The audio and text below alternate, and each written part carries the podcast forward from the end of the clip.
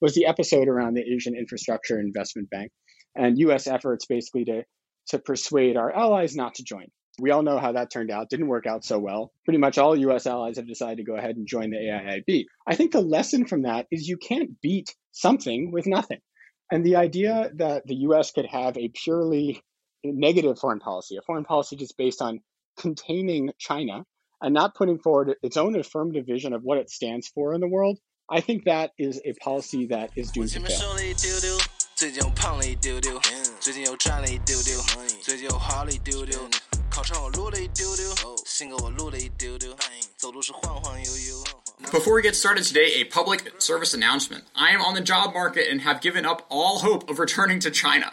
If you know of any job openings on the East Coast, or hey, let's shoot for the moon, work on the Biden campaign, please get in touch. I'm at georgeschneider at gmail.com. Hello and welcome to China Talk. Today to talk sanctions, we have Eddie Fishman, who worked in the Obama administration on the State Department's policy planning staff, is currently a fellow at the Atlantic Council in CNAS, and now works at VIA. Do note that we recorded this a few weeks ago before the new Xinjiang and Hong Kong sanctions were announced. So, Eddie, recently you wrote a piece for this podcast's new home network, Lawfare, about the past and future of sanctions. You you start with this fascinating analogy about how many see financial sanctions today the way um, folks in the 20th century thought of air power. Mind expanding on that idea? Sure. So thanks, Jordan, again for having me on. And I think this is a really important topic because you know sanctions have really become the main tool of coercion that the United States uses in its foreign policy, and yet it's really not studied all that much. So if you go back um, about 100 years um, after World War One, a big preoccupation amongst military theorists was how can we fight a war in a way that achieves our policy objective without engaging in this type of mass casualty war of attrition, the trench warfare that sort of characterized World War One. And one of these theorists, uh, Giulio Douhet, is an Italian, basically came up with this concept of command of the air, which was you could use air power not just to support military operations on the ground, but actually to launch um, strikes against the infrastructure um, and sort of industrial plant of the enemy to achieve really a fast and decisive victory without engaging in a long, protracted mass casualty war. This analogy, perfect, really does apply to how a lot of policymakers think of sanctions today. Sanctions are used to achieve some pretty pretty large objectives. If you look at some of the objectives the Trump administration is pursuing, they go all the way up to regime change. And the I think a big part of the appeal of sanctions is that they all those types of risks so that were um, accorded to air power um, about 100 years ago. We're now seeing some of that creep into the world of economic warfare to be clear, it wasn't just Italian theorists. This belief went uh, right to the height of the Reichswehr as well as in the US. The FDR, I remember when uh, creating the UN, wanted a sort of international air force combined with a navy that would just start bombing countries whenever they didn't do what the Security Council said. So this was certainly not a, a fringe thing to think that air power was a, a, a real panacea. There's a China angle here too. Clearly, Chennault, who ran the Flying Tigers out of Northwest China, really thought that the key to Chiang Kai-shek winning the war against the Japanese was air power, which of course did not end up was was certainly helpful, but was not the decisive factor in him in him fighting the Japanese. So, anyways, coming back to sanctions, you talked a little bit about why they are the contemporary to go for solving all sorts of international uh, security challenges that the U.S. faces. Mind uh, mind expanding on how we got to this point where sanctions were really the, the, the the first and sometimes the only card that the U.S. plays in confronting some major challenges like Iran and, and, and North Korea and, and such. Sure. Yeah, I think I think the conventional wisdom on this is that you know sanctions are used um, because they're easy and they're sort of a, a, way for political leaders to show that they're doing something to respond to a challenge without really putting U.S. skin in the game or really risking all too much. And, and I think that factor is accurate. But I think there's actually a broader reason. So if you look back sort of to the immediate aftermath of 9 11 in the United States, the goal for the United States, at least purportedly in terms of invading Iraq, was to stop an aggressive authoritarian regime from acquiring nuclear weapons, right? That was that was sort of the principle that that led the Bush administration into that war. Of course, proven proven uh, a bad premise over time, unfortunately. But I think one of the lessons there was spending trillions of dollars and thousands of American lives and hundreds of thousands of Iraqi lives over a long period of time is not a particularly great investment to try to to try to constrain another country's nuclear program. And so I think later, sort of in that decade, when Iran's nuclear program came to the fore, US policymakers really were looking around for other ways to try to stop Iran from developing nuclear weapons that didn't involve a protracted military engagement. So it's really similar, if, if you think about it, to um, the type of thinking that Douhet was doing after World War One. And I think what wound up happening is under the Bush administration, the leadership of people like Stuart Levey at the Treasury Department developed much stronger versions of economic and financial sanctions that they started applying onto Iran. This sort of um, really came to a head toward the end of the Bush administration, but was really given given its full form in the Obama years under Stuart uh, Levey's leadership at Treasury and then David Cohen's leadership. Financial sanctions and financial warfare really became America's tool of choice. And I think it was in reaction to what was seen as the failure of America's attempts to stop Iraq's nuclear war, uh, nuclear weapons program that, that sort of inspired this this you know, shift to financial warfare in the United States. But as you write, uh, sanctions today are too convoluted, too static, and too incremental. So, uh, Eddie, walk me through this indictment. Maybe let's start with convoluted. Sure. So the, the reason I wrote this piece, Jordan, is because you know there are you know such high hopes um, invested in sanctions in the U.S. and yet you know really no matter where you look, U.S. policy is failing. Under the Trump administration, it's really hard to find any U.S. sanctions program that are advancing discernible policy objectives. So the first problem that I identify and that you mentioned is that sanctions are too convoluted. And that's actually a relatively straightforward concept. America accords a lot of different policy objectives to sanctions. So, you know, with respect to Russia, it's both to try to persuade Putin to get out of Crimea, persuade Putin to get out of the Donbass, to stop Russian cyber attacks, to stop Russian chemical weapons attacks or human rights abuses.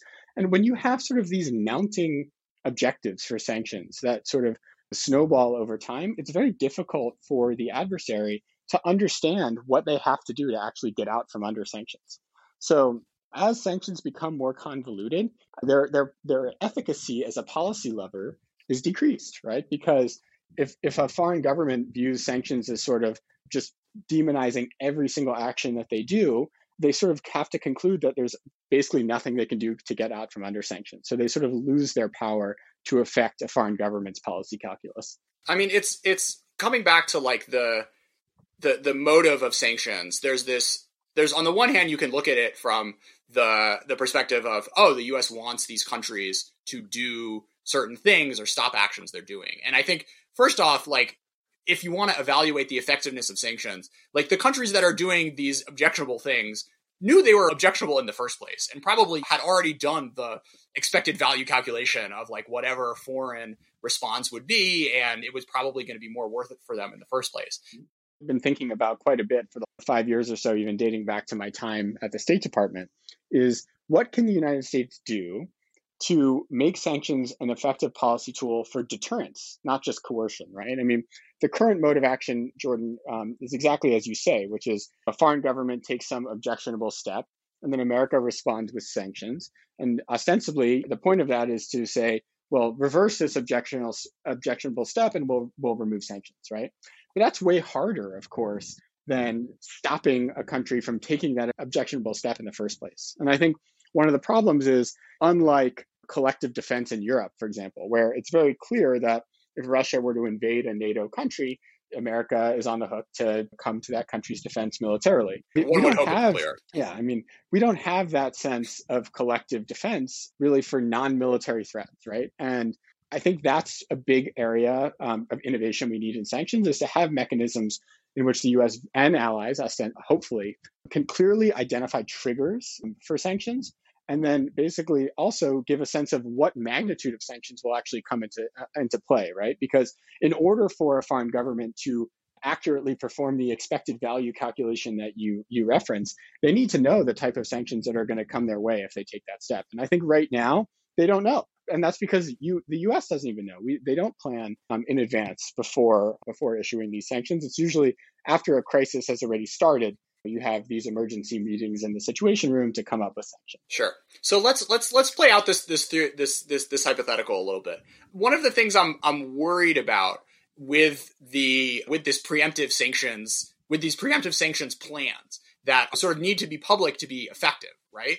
Is then you get into all these domestic interest groups sort of lobbying against it saying no don't don't don't tax salt tax steel don't don't stop imports of of of coffee start import stop imports of oranges or or what have you and it, it seems like this is really opening the you know at that crisis moment the US or, or European governments ha- have a lot of leverage in saying, hey, this is a big thing, we have to respond to it. But if you end up sort of pre um, pre-scripting these these actions, you you could end up ended you could you could end up actually having a, a weaker response that because getting folks to agree on this sort of thing before uh, any provocation happens would would sort of dilute the final package. Okay, so this is an interesting point you make, Jordan, and it really actually gets to one of my other my other um, points on sanctions, which is that they're too incremental. I mean, any any sort of sanction that is explicitly against oranges or something like that, to me, is by definition an incremental sanction, unless for whatever reason you're sanctioning a country who only exports oranges. So yeah, I, I would I would agree. You don't want to come out with super specific things like that in advance, right? And I think what you need to do is be very clear about what these triggers are and don't and don't set ones that aren't serious, right? So to take an example, we're a foreign country to interfere in a future US election. I think we can agree that that's quite a serious violation of America's sovereignty and something that we'd want to respond powerfully to. So, say Russia or some other country were to do that, I, don't think oranges would be the target or something that specific. I think it would be really going after sort of the, the lifeblood of the economy. So, that's really the financial sector. Um, in Russia's uh, case, the, the energy sector. And, and those, those, those, those things aren't ones that are really debatable. And so I, I do take your point that if you're too specific and saying, hey, we're going to do this or that or t- sanction this company in particular, that might not be a good idea. But saying that, making something very explicit, like if you're going to interfere in an election, your um, three largest banks are going to be cut off from the US financial system.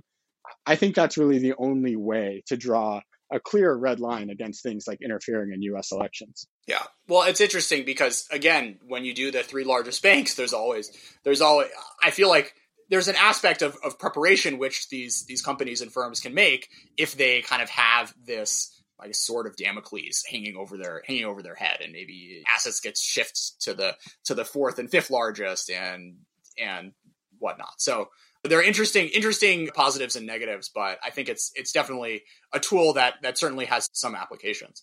So, so Eddie, talk about this idea you have of time limited sanctions, which um, just scrolling through the the sort of OFAC listings the other day of things that have been going on for 17, 20 years in countries that have been out of the headlines for for over a decade now, uh, seems like it definitely could have some utility. And I think one of the things we can do to to really confront this third problem of sanctions I identify in my piece, which is that they're too static, is to get comfortable with imposing sanctions and saying these sanctions will lapse within a year or two years or even five years absent a, a proactive US step to, to sort of renew the sanctions. And I, the benefit of that is you sort of force policymakers to consistently review sanctions and, and try to ensure that they're continuing to actually advance uh, tangible policy goals.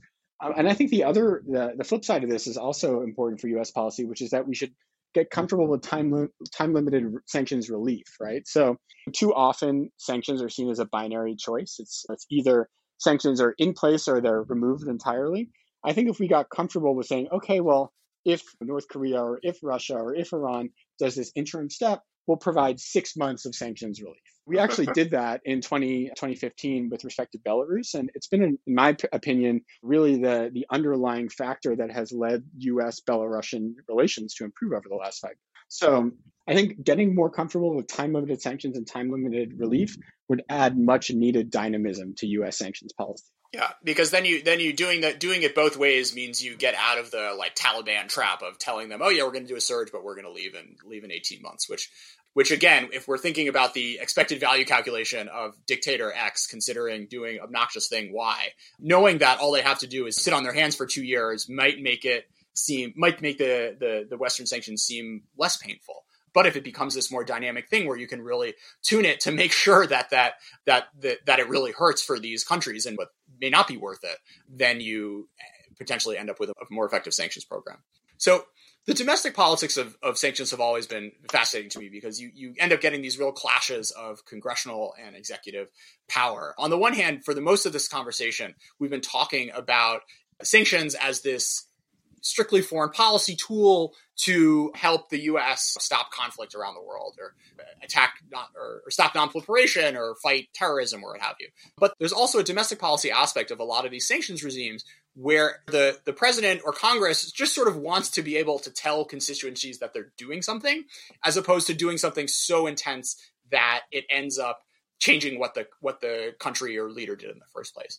So, what do you think are the salient aspects of the domestic politics of sanctions, and how could they be reformulated or, or rethought through in a way that makes them ultimately more effective in achieving the foreign policy goals? Sure. Yeah. So one of the complexities of U.S. sanctions is that it's not just the executive branch, but it's also Congress that has the, the power to really get specific in terms of imposing sanctions. And I do think oftentimes congressional action on sanctions is driven more by domestic politics. In the Obama administration, Congress was very aggressive in imposing new Iran sanctions. And I think a lot of that was driven by domestic need to say, hey, we're doing a lot against Iran and we're not being soft on Iran. And I think in the Trump administration, on the flip side, you've seen Congress play a bigger role in Russia sanctions. Probably the most significant piece of legislation that Congress has passed outside of the some of the um, COVID relief acts and the tax cut that, that you know Trump tax cut was the Countering America's Adversaries um, through Sanctions Act, which was passed in uh, in summer of 2017 over a Trump over Trump's uh, veto, veto-proof majority. So, and that was because Congress didn't trust Trump to administer Russia sanctions in a way that advanced U.S. interests. So, I do think there is that domestic domestic politics factor at play, and I do think it also does affect the executive branch, a desire to, to, to be seen to do something. But as I mentioned before, I don't, I don't think that's really the only factor here. And I, and I, and I think policymakers really actually do believe that sanctions can change foreign governments' calculus. And I think the tragedy of sanctions today is that the way that they're the way that they're implemented by the U.S. government really seldom achieves that goal.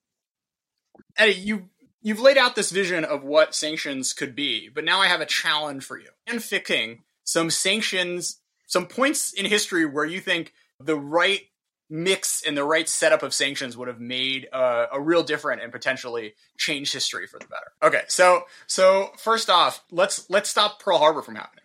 Wow, Pearl Harbor. So I think actually I should back up and say that sanctions are not, I think, a substitute for the use of military force. And the way I would think about Pearl Harbor is in some way was precipitated by sort of a use of sanction, right? I mean, the United States had stopped uh, basically exporting oil to Japan, and um, Japan really wanted to consolidate its control um, of Southeast Asia, I guess Indonesia, Brunei, et cetera, in order to have its own oil resources. So I think actually the way I would use Pearl Harbor as if I were trying to draw lessons from Pearl Harbor to current sanctions policy, it's that while policymakers may view sanctions as a low cost way of getting advancing US interests in the world, there are risks. And it's not necessarily the case that an adversary will respond symmetrically to sanctions, right? I mean, there are asymmetric responses to sanctions. I mean, there's a theory out there that, you know, in part, Putin and Moscow's intervention in the 2016 US election was in part a response to sanctions and, and some other tools that had been levied against Russia um, in the second Obama term. So I think one of the lessons maybe from Pearl Harbor is that it's very important to not only think about symmetric responses to sanctions, but also potentially asymmetric responses. So let's take some let's take some contemporary challenges that you would apply your your framework towards. So I think one of the most important things for policymakers to do now is to try to think about what are the non-military threats that the United States faces that we do want to deter. And I think that's that's really the first step. The second step is once you sort of have those sort of deterrent steps in place to identify the types of sanctions we would impose were that tripwire to be crossed. And then the third step is really to get ready, get the the state apparatus in the United States ready to actually impose those types of sanctions. So, you know, just to name, you know, one example, I mean, it's probably, I'd say, one of the most serious derelictions of duty we've seen under the Trump administration is basically zero attempt to learn from the 2016 assault on U.S. democracy and figure out how to stop that from happening in the future. And that, that by the way, doesn't just apply to Russia, but we've seen other countries, including China, interfere um, in the U.S. domestic politics in ways that could be seen as true interference in our democratic pro- processes. And so I think on, on that account, sanctions could play a very strong role in deterring those types of attacks on US democracy. One of the key frameworks I lay out in my lawfare piece is that for sanctions in which the United States is actually trying to affect the decision calculus of a foreign government, it's important to distinguish between coercive sanctions and deterrent sanctions. And what that means is coercive sanctions are sanctions that are already in place in which we're trying to force or compel a foreign government to take some new action, whereas deterrent sanctions are, are sanctions that could be in place later that are basically aimed at preventing a foreign government from taking an action. And the reason I think this dichotomy and this distinction is important is because for coercive sanctions, so for sanctions that are saying, you know, that are really trying to, you know, compel a foreign government to do something new, I think it's really hard for the US to stack multiple objectives on top of each other, right? Mm. I mean, one of the challenges I think that the Trump administration has seen right now is they they they I think genuinely believe that if they pulled out of the Joint Comprehensive Plan of Action, the Iran nuclear deal, and just layered sanctions on Iran, that they might be able to get everything they wanted out of Tehran, right? Maybe not only an end to the nuclear program, but also an end to Iran's support for proxies and terrorist groups, and potentially an end to Iran's human rights abuses.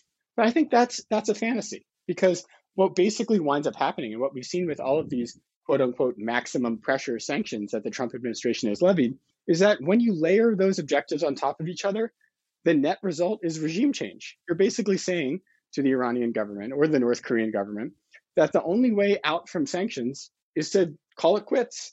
And the, yeah. the fact of the matter is that sanctions will never achieve that objective. It is completely irrational for the US government to expect a foreign government to commit political suicide to free itself from sanctions. So I think the yeah. lesson here is that for coercive sanctions, the US really needs to think hard about its what its one or maybe two objectives are and just leave it at that. That doesn't mean for deterrent sanctions they can't have more objectives. If we want to try to deter five different things, that's totally fine. But once sanctions are imposed, they really should be targeted really at only one or two objectives.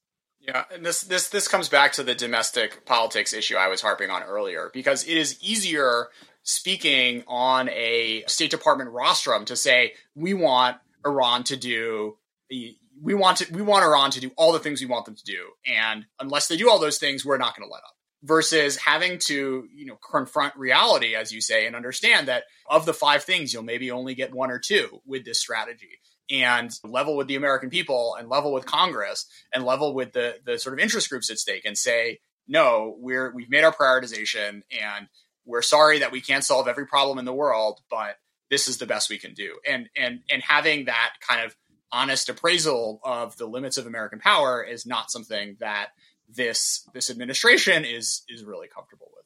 I think that's exactly right, Jordan. And it's not just the limits of American power in some sort of broad sense. It's just the limits of what sanctions can achieve, right? And it would be amazing if the US could issue some sanctions, right, that don't ultimately don't really affect the US economy. I think that's a really important important thing to note here the sanctions that are currently in place, be it even on countries like Russia or Venezuela that have, have historically had quite a bit of economic activity with the United States, they barely affect the US economy. It's, it's, it's yeah. really minuscule, the effect on the US economy.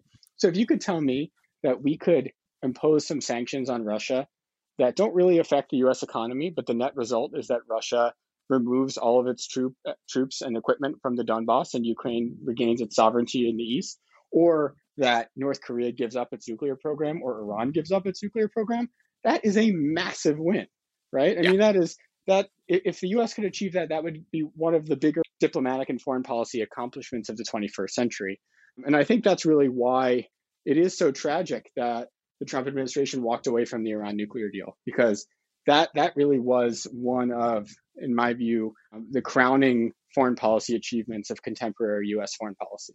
Well, yes, it is a shame. But uh, anyways, here we are. Here we are today. So another piece you wrote, which I, I, found was, was pretty interesting, Eddie, was about the incipient New World Order that you wrote about in Politico, brought on by coronavirus and all the changes we've seen over the world over the past few months. One of the things I wanted to focus on and, and challenge you a little bit on is the argument you're saying that we're actually moving closer to a domestic consensus on a lot of international issues. And while which which I don't necessarily disagree with, it's based on polling about people wanting to do certain more things about climate change and and and thinking cyber attacks are a problem and whatnot. But my sense is that the main driver of that is fear of China and fear of China's rise.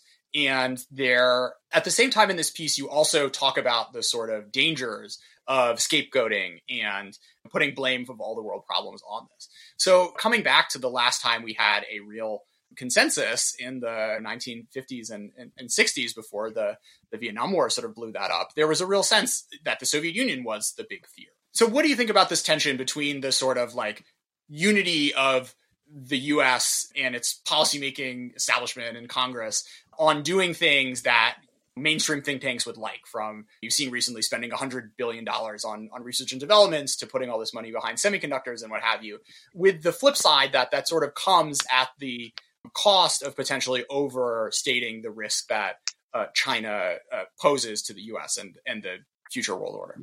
Yeah, no, it's it's it's a really really good question, and um, this actually touches on something I'm quite concerned about that I didn't touch on in my Politico piece directly, but there is this thought that there is a growing bipartisan consensus among sort of Washington foreign policy thinkers and, and foreign policy advisors that we do need a more confrontational or, or competitive posture toward China. I'm not going to dispute that, but I do think it would be really a shame and I think quite folly for the United States to focus its entire foreign policy on China and to basically try to reprise containment and substitute the Chinese menace for the Soviet menace. I think that would be really bad for US foreign policy and I think doomed to fail. Something I saw during my time um, in the Obama administration that I think is, is really should be, I think, a major learning experience for all sort of people who are interested in US foreign policy, be they Democrats or Republicans, was the episode around the Asian Infrastructure Investment Bank and US efforts basically to to persuade our allies not to join. We all know how that turned out. Didn't work out so well. Pretty much all US allies have decided to go ahead and join the AIIB. I think the lesson from that is you can't beat something with nothing. And the idea that the US could have a purely negative foreign policy, a foreign policy just based on containing China and not putting forward its own affirmative vision of what it stands for in the world, I think that is a policy that is doomed to fail. So while I think it's very important to protect um, America and democratic societies from the potential negative consequences of, of China's rise. I think that focusing US foreign policy entirely around some sort of threat from China would not only have negative consequences for our foreign policy, but also for our own domestic politics. And so I think that's something we should really try to avoid. What's your take on this whole rise of the democracy alliance? I, I think that instead of thinking of some sort of China containment strategy, US foreign policy would be best served by working with like minded democracies around the world to actually advance policies that benefit democratic societies, including the American people. So, what do I mean by that? The biggest threat in the coming century is not Chinese aggression, it is climate change. And able to work collectively with other large democracies, the European Union, Japan, South Korea, Australia to combat climate change on things like setting norms in cyberspace and working on some of these deterrence against non military threats objectives, like I talked about in our conversation on sanctions earlier. That is best achieved amongst an alliance of democracies. I think the other issue here is on economics, moving beyond trade deals that just focus on lowering tariffs to ones that actually focus on combating inequality within, within countries. So I think the initiative to start a D10 that Boris Johnson put forward a few weeks ago is a great place to start. And I think that should be a major focus of whoever the next U.S. president is. So Eddie, I've always known you as a extraordinarily pro- prolific reader, and you mentioned before the show that in this in these COVID times you had a little more time to to burn through some books. So, um, curious if you have any recs on this or really on anything that you think the listeners might be interested in. Okay, so I appreciate this because there's nothing I like after reading a good book than being able to um, promote it to other people because it's it's so fun, obviously reading yourself, but even more fun to talk to friends who've also read the same book. So there are three that I'm going to recommend. The first is one that many uh, listeners may have already read because I'm, I'm a little late to this party, but it's Jill Lepore's These Truths. Yeah. It's a single volume history of the United States. It's about 800 pages, but you'll fly through it given just how incredibly engaging it is. And I think it's one of the most multidimensional and fair-minded sort of histories of the United States I, I could imagine really being written. So I feel like I knew American history reasonably well before, but I learned something new on almost every page. The second one is a book by my former colleague at the policy planning staff, Michael Kimmage. It's called The Abandonment of the West. This came out about a month ago. Michael is a professor of history at Catholic University, and he is one of the more sort of jack of all trades intellectuals I know. He's written a book on Philip Roth's Newark trilogy, and he's also an expert on Russian history. His book is about how both the right and the left in the United States rallied around this concept of the West in the sort of middle part of the 20th century, and then ba- basically both fell out of love with it, leaving this massive void at the heart of US foreign policy. So I, I would highly recommend that. And then the third one, which I actually consider the single best book I've ever read on post Cold War uh, international affairs and US foreign policy. It's called The Light That Failed, and it's a book by um, Ivan Krastev, who is a political scientist based in, in Bulgaria, as well as Stephen Holmes, who's based at, at NYU. And basically, what it does is it tells the story of how liberal universalism as a US foreign policy after the Cold War basically failed and led to this anti liberal reaction, you know, or illiberal reaction in which folks like Viktor Orban, and Kaczynski rose to power in Hungary and Poland, Russia, and a bit on also, ironically, how illiberalism um, has come to the fore in the United States itself. Highly recommend that book to understand our world today.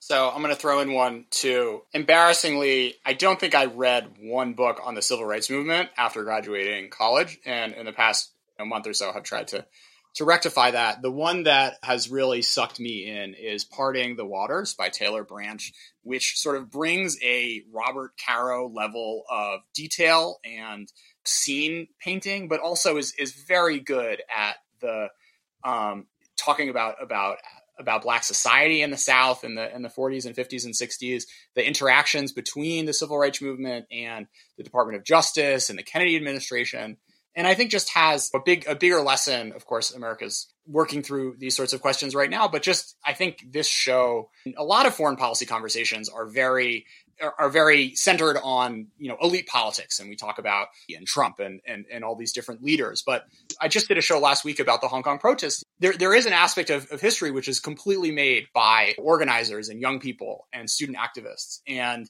uh, appreciating that and not you know just being stuck in the clouds of the of whatever the State Department policy planning staff is is saying on any given day, I think is is a really important perspective. And this book does a fascinating job of of showing both how the movement was built and how it ended up leading the particularly the Kennedy administration, but also the Johnson administration, into places that they would not have gone otherwise had had the had the protesters not been out on the streets, really making their voices heard. So, with that, Eddie, this was so much fun. Let's uh, write more China related things, and we'll and we'll do this again.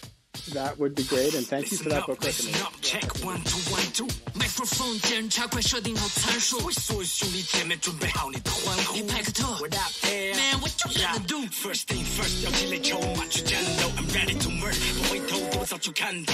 然后怎么办？怎么办的 sample？内容只要一旦掀起三组伴奏，手头打开了麦克风，把声音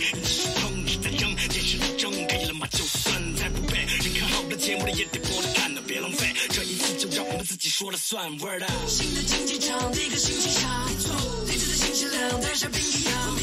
不要将歌词搁置，上这个特定格式，这个是个性特质，不可能勒令遏制。West side of China，我们来自哪里？丝绸路母语 best next 开始发力，考虑好你要在台上做大鱼小鱼还是小米，战斗伴奏玩家战斗，然后再转走开始 money。当一片漆黑就开始从东南西北一步步积累，直到我开始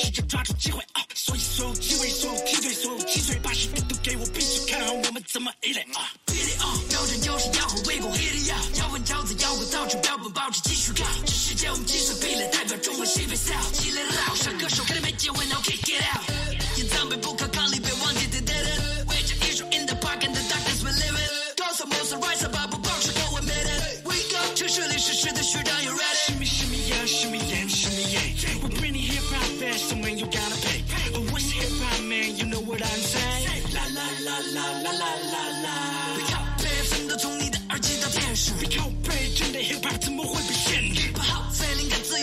由发挥，不要想打卷子。要为更多意识文化不会变质，更努力，更坚定，更笃定，更坚定，拓展可能性和边界，去放你自然的天性。从东到了南，穿过西，再到北，把手掌当作纽带，再去串联所有爆料。What up？